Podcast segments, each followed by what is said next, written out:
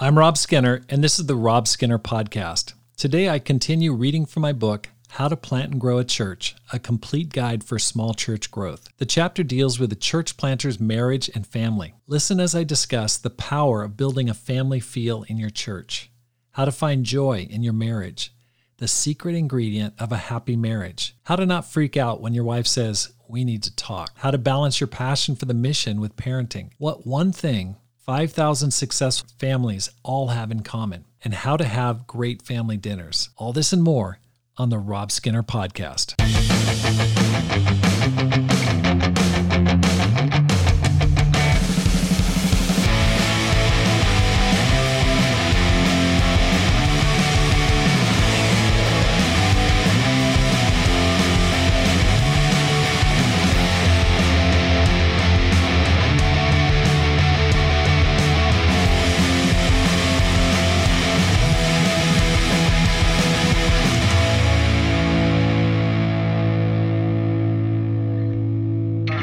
Welcome back to the Rob Skinner podcast. My goal is to inspire you to live a no regrets life, make this life count, and multiply disciples, leaders, and churches. Hey guys, the Climb Conference is coming up November 30th. It's going to be in Dallas, Texas. Have you registered yet? You really need to be there to get inspired, get tools for growth. People like Joel Nagel are going to be coming with a full toolkit of help for you as a minister, as a ministry leader you're going to go into 2024 fully ready with a full calendar and a, pre- a preaching plan. I mean, he is loaded for bear. He's going to be so helpful. You'll be able to listen to people like Sean Wooten, Kevin Miller, Dave Bliley preach the word on how to grow your ministry and yourself. We've got so many good speakers, so many gifted people who are going to help you to grow spiritually and to grow your ministry. And you're just going to get encouraged by being around idealistic, faithful followers of Jesus. Register today at robskinner.com if you haven't already. I'm looking for a leader, a team, and money to plant the Green Valley Church in September of 2023. Green Valley and its neighboring city of Sahuarita are some of the fastest growing cities in the state of Arizona. It's just a booming, booming area. I want to share this. There's been a couple driving all the way up from Green Valley with Karen Kolarik, whom I, I interviewed a few episodes back. And nearly every Sunday, not joking, one or both of them will cry after the lesson. They'll come up, they'll squeeze my hand and say, Man, I needed that so much. Thank you so much. And they'll thank me for preaching the word to them. And they are fired up and they're so eager to get baptized in the next several weeks. And so when I see the passion, the desire for God in their face, I think we need a church for them and people like them. There's so many people that are hurting who want to hear the gospel, who are, are open they're just waiting for the good news. They they're waiting for the people to present the word to them. And that's why I'm looking for a leadership couple, team members, and money to plant this beautiful area of Arizona. If you're interested in leading or going on a mission team, email me at rob at robskinner.com. If you can't go on the team, but you'd like to support the planting with a tax deductible gift, click the link in the bottom of the show notes and select the General Fund option. Chapter 6 The Church Planter's Marriage and Family. Marriage and family will be a church planter's source of strength or Achilles' heel. If your marriage and family are close and connected, you'll remain refreshed and will attract others to imitate your lifestyle. However, as mentioned earlier, the extremely focused and driven nature of the church planter can drive his marriage and family into the ground if he's not careful. Use the power of your family to build a family feel. The millennial generation is proving challenging to reach. In reading books on strategy to save them, I've picked up some paradoxical tips. This generation that surpasses others in technical savvy, distrust, and relational disconnection is attracted to low tech, authentic, and real family relationships. The unique strength of a church planting, the family atmosphere, is what many millennials are desperately looking for and the key to winning them over. You don't have to have the latest sound and light show. However, you do have to have a remarkable love. This starts with your marriage and family. In churches under 100 members, your example in public and private has an outsized impact on your church and those attending it. People absorb and assimilate not only your teaching, but also your likes, dislikes, personal habits, and life patterns. They see your strengths and weaknesses. You'll see this from time to time as members roast you at Christmas banquets. I can still do a fair imitation of my campus minister. The vibe you radiate from your marriage and parenting parenting interactions gets picked up by those around you. Even if you're the most loving person in the fellowship, if people see you interrupt, cut off, or roll your eyes at your wife or kids, that's how you'll be known. Your behavior becomes a standard for interpersonal relationships. I've seen ultra talented church leaders and preachers disappear after having a stellar start to their career. Why? They had undealt with family troubles. Don't let it happen to you. Use Sunday evenings as family time devotional for campus ministry. Shortly after our campus ministry couple was hired away from the church Ashland church planting, we were at a loss to know what to do with a thriving campus ministry. We put the students themselves in charge of the campus ministry. I led a discipling group to give direction, and we started inviting the college students over for a family style dinner on Sunday nights. That turned out to be a great decision. Instead of tanking, the campus increased its momentum and continued baptizing. I attribute it to the power of a loving family environment and good food. We would gather around 5 p.m. and sing a song or two.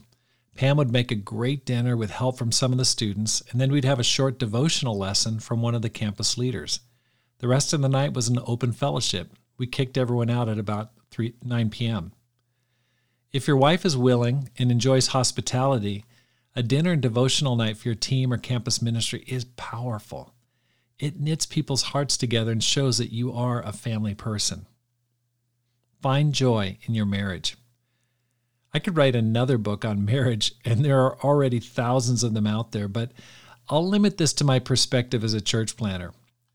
The first and most important habit to develop is that of regular relationship maintenance for your marriage and family.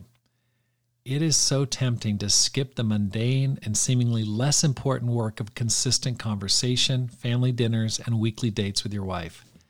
It's so easy to tell yourself and your wife, we'll need to push our date off for next week because Bill, who's studying the Bible, is only available tonight. Everything can seem like an emergency in the church planting stage struggling young Christian, a dating couple falling into immorality, a team couple getting into a marital fight. If you don't set a boundary around your marriage to protect and maintain it, something will come up every week to keep you from strengthening it. I learned the importance of regular maintenance a few years ago. One of my sons was moving back from being away at college. Because he hadn't maintained the car I lent him, he couldn't drive it home. The brakes were shot and it was too dangerous to drive. I decided to have the car towed from Georgia to Arizona and have it repaired with a mechanic I trusted. When the car arrived at my mechanic's house, he just looked at it and shook his head. He told me it was going to cost about $800 to fix. Now, that was on top of the over $800 to get it t- towed across the country. I thought that would be a good time to give my son a quote unquote life lesson. I looked him straight in the eye and said, Son, you need to learn to take care of the things given you. He was humble and apologized. We climbed in, into my Toyota pickup and headed back home from the mechanic's house. As we merged onto the freeway, I heard a sound like someone shaking a metal toolbox full of nuts and bolts. As I was wondering what that strange sound was, the truck lost power, and I coasted it to the side of the freeway. I had it towed back to the same mechanic's house. We left it there, and a few days later, I got a call from him. Rob, um, I remember when you bought this a year ago, you asked me to come out and look at it before you bought it. I told you then it was a good used truck, but it was going to need an oil change soon. Did you ever get that oil change done? I mumbled something back, and then he said, Anyway, when I opened up the engine, there was no oil in it. The engine was bone dry and burned up. It's going to cost $2,500 to rebuild the engine. I weakly returned a thank you, and hung up the phone. I had bought that dependable Toyota truck and hadn't changed the oil. I changed the oil in my other cars, but never got around to checking the oil level or taking the truck in for maintenance. I ended up apologizing to my son for hypocritically ignoring my own quote unquote life lesson. Making the same mistake with our wife and family is so easy to do. They seem happy, stable, and dependable. They won't scream or freak out if you don't give them the time they deserve. Compared to your other relationships, they seem so healthy until they break down. If you don't give them the best of what you have to offer, at some point you will pay the price, stuck on the side of life's highway, wondering how your family got into such a terrible situation. What can you do to avoid this? Date every week. Weekly dating is a staple of nearly every marriage retreat I've ever attended and every marriage book I've read. It's so obvious that it, that it seems stupid to bring it up, but ask any man whether he should change the oil in his cars and he'll scoff, roll his eyes, and say, duh, to you. There's a difference between knowing and doing. You must commit the time and stick to it. We've, t- we've tried different nights, and Find Friday usually works best for us. After, after a busy week, it's a welcome break from the grind. Others are also going out, and I find it difficult to enjoy myself Saturday night before I preach on Sunday. When people ask to join us for a birthday party, Bible study, or counseling appointment, I'm deliberately vague. Hey, thanks for thinking of me. Unfortunately, I have an appointment scheduled for that same time. In time, people will figure out what you're doing and they may tease you, but behind the joking will be hidden deep respect. You honor your most important human relationship. Pray together.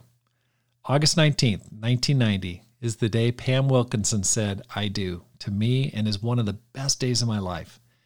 I still remember looking into Pam's eyes as the minister shared his, his ideas on building a solid foundation for marriage. Rob, pray with Pam every day, he said. I nodded compliantly, yet thought in my heart, that's dumb. I'm not going to do that. The only thing dumb about that was my stubborn refusal to listen to good advice.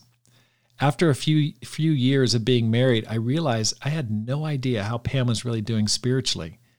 When I tried one day to gently bring something up that I felt she needed to work on, she came at me like a cat in a cat fight. I realized that my lack of attention to her spiritual health was creating problems in our marriage. I started then and am still working on the daily work of sharing our spiritual life. By the time we planted the church in Ashland, Oregon, we had developed enough of a habit to go out on regular prayer walks. We cried out to God, and He heard us. I might be the only man who feels this way, but when my wife starts sharing all the things she's concerned about, I feel like a two ton concrete plate is descending on me. She often wants to share these things right before we're going to bed. She loves to detail problems in the church and our family. After going through her worry checklist, she feels great and drifts off to sleep. I feel miserable and feel like I'd better do something and am responsible for fixing every worrisome situation she's highlighted. It wasn't until we started regular prayer walks that I found relief from the pressure I felt. When we would go outside talking to God, Pam would be praying to God and sharing all the very same problems that she'd shared with me before. However, when she was praying and talking to God, I noticed that I could listen and not have the same response of impending doom and dark clouds that I felt when she would share them with me. 1 Peter 5 7 says, Cast all your anxiety on him because he cares for you. When Pam casts all her anxiety on God, I feel far less anxiety, and I still get quote unquote relational credit for being a good listener. She still feels unburdened and listened to by God and me, and we're stronger as a result. If you're tempted to run away when your wife says, We need a talk, try responding by saying, Okay, let's go outside and talk to God. In addition to a regular date night and prayer with your wife, make time for frequent daily dinners. I used to feel tons of pressure as a young dad as older ministers would talk about having family devotionals together. I thought, another lesson to prepare? And do they know what my kids are like? They won't sit still for 30 seconds, let alone 30 minutes.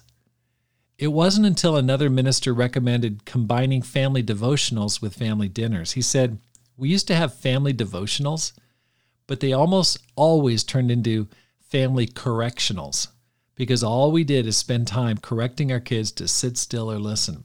It wasn't until we combined dinner and devotionals that things improved. After that conversation, I started our family dinners with a prayer and one scripture that I read. We'd talk about it and then have the kids share what they thought about it. Over time, we were able to get them to share more than one word answers. We grew into having the kids share their highs and lows from that day and then sharing things they felt like the family or members of the family could improve. Family dinners have morphed into one of the most sacred and satisfying pillars of our family. It's a time to reconnect, recharge, and laugh. Carve out and protect family meals together. Turn off the TV. Turn in and turn off phones. Tune in to one another, and over time, your family will grow in love and warmth. What about the kids? The most common response we, we got when we arrived in Tokyo, Japan in 1993 was shock at our willingness to move overseas with a six week old baby. Our oldest son, David, had just been born in San Francisco, and we sold everything and took him on his first mission trip to Japan. He and his younger siblings, who were quote unquote made in Japan, treasured the 10 years they spent in Japan. I see a disturbing trend in our society and churches. Parents are increasingly child centered in their decision making. Many Christians are more child centered than they are Christ centered. I see talented disciples turning down opportunities to start churches or lead new ministries because they're worried it'll impact their kids negatively. I can understand this if your child has special needs or if your marriage and family is weak, but to ignore the call of God because your kids are in a soccer club is indefensible. We moved back to the States in 2003 and then moved again to plant a church in 2004 in Oregon. While our youngest two kids were in high school, we moved to plant a church in Tucson, Arizona. All three kids became Christians and view their childhood with fondness. As an example, after 10 years of being overseas in Japan, we were offered a position in Boise, Idaho. We loved the city and the members of the church. I had tried to get hired in my home state of Oregon, but nothing was available at that time. Boise was the nearest city to Oregon, and I had a few relatives in the area. However, this period was turbulent in our family of churches, and there was a wave of drama sweeping throughout the churches. Boise was no exception, and although I hadn't been the cause of trouble, I was caught up in the wake of past conflict and grievances. After being there for about a year, I tired of the constant drama and considered it an unhealthy situation for both my family and me. The board cut our salary 25%, and with three young kids and a mortgage, staying became financially untenable. As I agonized in prayer about the church and our situation, I started thinking about my dream to plant churches in Oregon. The atmosphere of confusion and introspection going on within our fellowship had created a leadership vacuum. The direction of our churches was unknown and doubtful. I chose to view this as an opportunity rather than an obstacle. In the past, executive leadership chose which churches to plant and allocated resources accordingly. Large and mid sized regional metropolitan areas were naturally targeted based on their population size and significance. I had already planted a church in the largest city in Oregon, Portland, but I wanted to build a church in my hometown of Ashland, Oregon, population 20,000 people. The surrounding county population was 200,000. Most people confused Oregon with Ohio or Iowa, and if they did know where it was, the only city they could name was Portland. The Medford Ashland area is stuck exactly five hours south of Portland and five hours north of Sacramento, California. I knew that even if our previous leadership structure in our family of churches had been in place to direct missionary growth, the area I targeted wasn't even on the radar. I counted the cost, I prayed, I talked to my wife endlessly. I realized that although I would not have the traditional financial backing, I had a green light to plant a church near where my family lived, if I was willing to shoulder the risk and step out on faith. Really, at that time, there was no one to say no. Like crossing a busy street, I looked both ways, and seeing no traffic blocking me, I loaded up our U Haul trucks and moved to Oregon. At this same time, I was talking to friends in different churches who cautioned me about my plans to plant a church with no team, no money, no support, and no children's ministry. I appreciated and valued their input. One old friend encouraged me to move to a much larger church in Seattle for the sake of my kids' spiritual health. There was a large and established children's ministry that they could participate in and would have, would have built in friendships with kids their age.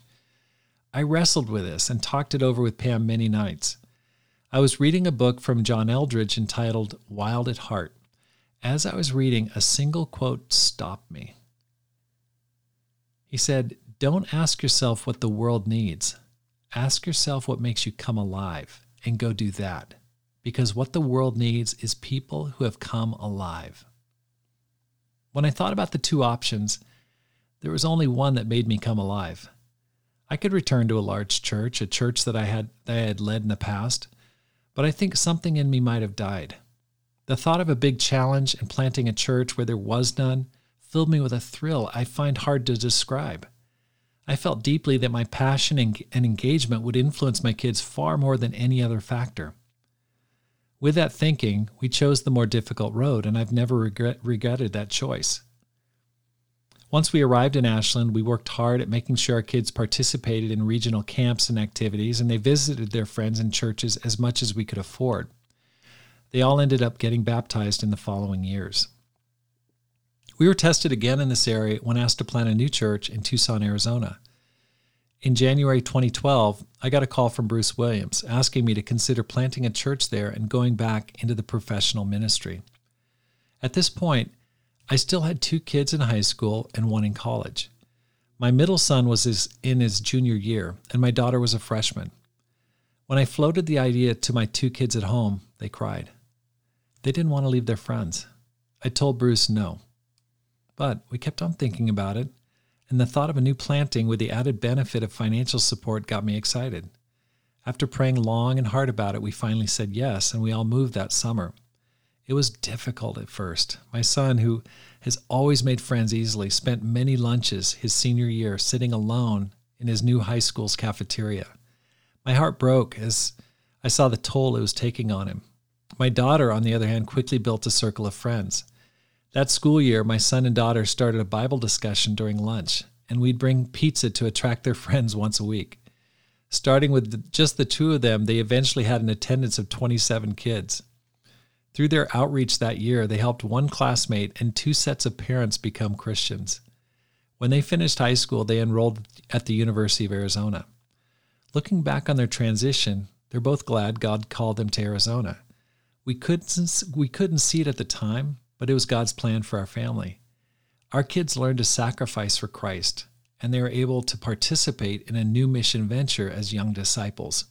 Both are glad that we decided to leave Oregon and don't have any regrets or resentment toward us for the decision we made. If you're wrestling with a decision to plant a church but concerns about your children's health is holding you back, I can't offer any scientific evidence or case studies to support my convictions. You'll have to make that call. However, I've always felt that your kids imitate the passion and power that radiates from a father's relationship with God and his sense of mission and purpose. I've seen many middle aged men who've sacrificed their dreams on the altar of security. They've traded their hunger for God only to be choked out by third soil suburban living. I don't want that. If you've read this far, I assume you don't want that either. You'll need to get advice, pray, and take a step of courage in the direction of your dreams. Family vacations. While planting a church in Fukuoka, Japan in the late 90s, I read a book from Gary Chapman called The Five Love Languages of Families. In the book, Chapman mentions a study of 5,000 families that he conducted. He was looking for factors common to all good families. He had difficulty finding events or habits shared among all good families. The only activity common to all good families was camping. That was all I needed to know. I immediately bought sleeping bags and pads, a tent, and other related equipment. We took off in the 600cc delivery van that I picked up for $100 and we enjoyed a week vacation in the sweltering July heat and humidity of western Japan. Since that time, we've camped through dramatic thunderstorms, heavy rain, and even camped on New Year's Eve in a dormant vo- volcano. Although each one has not been perfect or easy, nearly every trip became a memory that forced us to pull together and talk with one another. Regardless of how busy you are, force yourself to take the time to be with your family. Now that I have kids, who are in their 20s, I'm so glad that we have those memories to look back on. Don't let the emergencies of your church keep you away from carving out time with the people you love the very most. Family dinners.